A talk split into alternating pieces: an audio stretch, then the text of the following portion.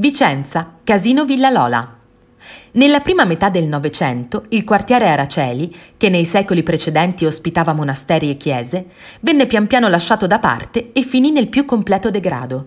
Qui, a nord-est del centro storico cittadino, si trovavano diverse case di tolleranza e abitazioni di prostitute di infima classe. Era una zona che portava una nomea malfamata, ma subito dopo il secondo dopoguerra venne a poco a poco riqualificata.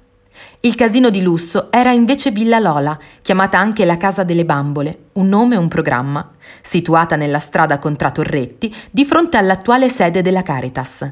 Questa zona un po' defilata vedeva sempre un gran viavai di uomini diretti quasi unicamente al lupanare. Nel secondo dopoguerra, tuttavia, pare che a un altro piano dello stesso edificio abitasse una terribile professoressa di matematica vecchio stampo, una donna di polso che era anche consigliera comunale per il Partito Socialista. Ebbene, capitava spesso che i clienti impazienti sbagliassero campanello e suonassero il suo, ricevendo una scarica di meritati insulti laddove invece si aspettavano sorrisi e ammiccamenti.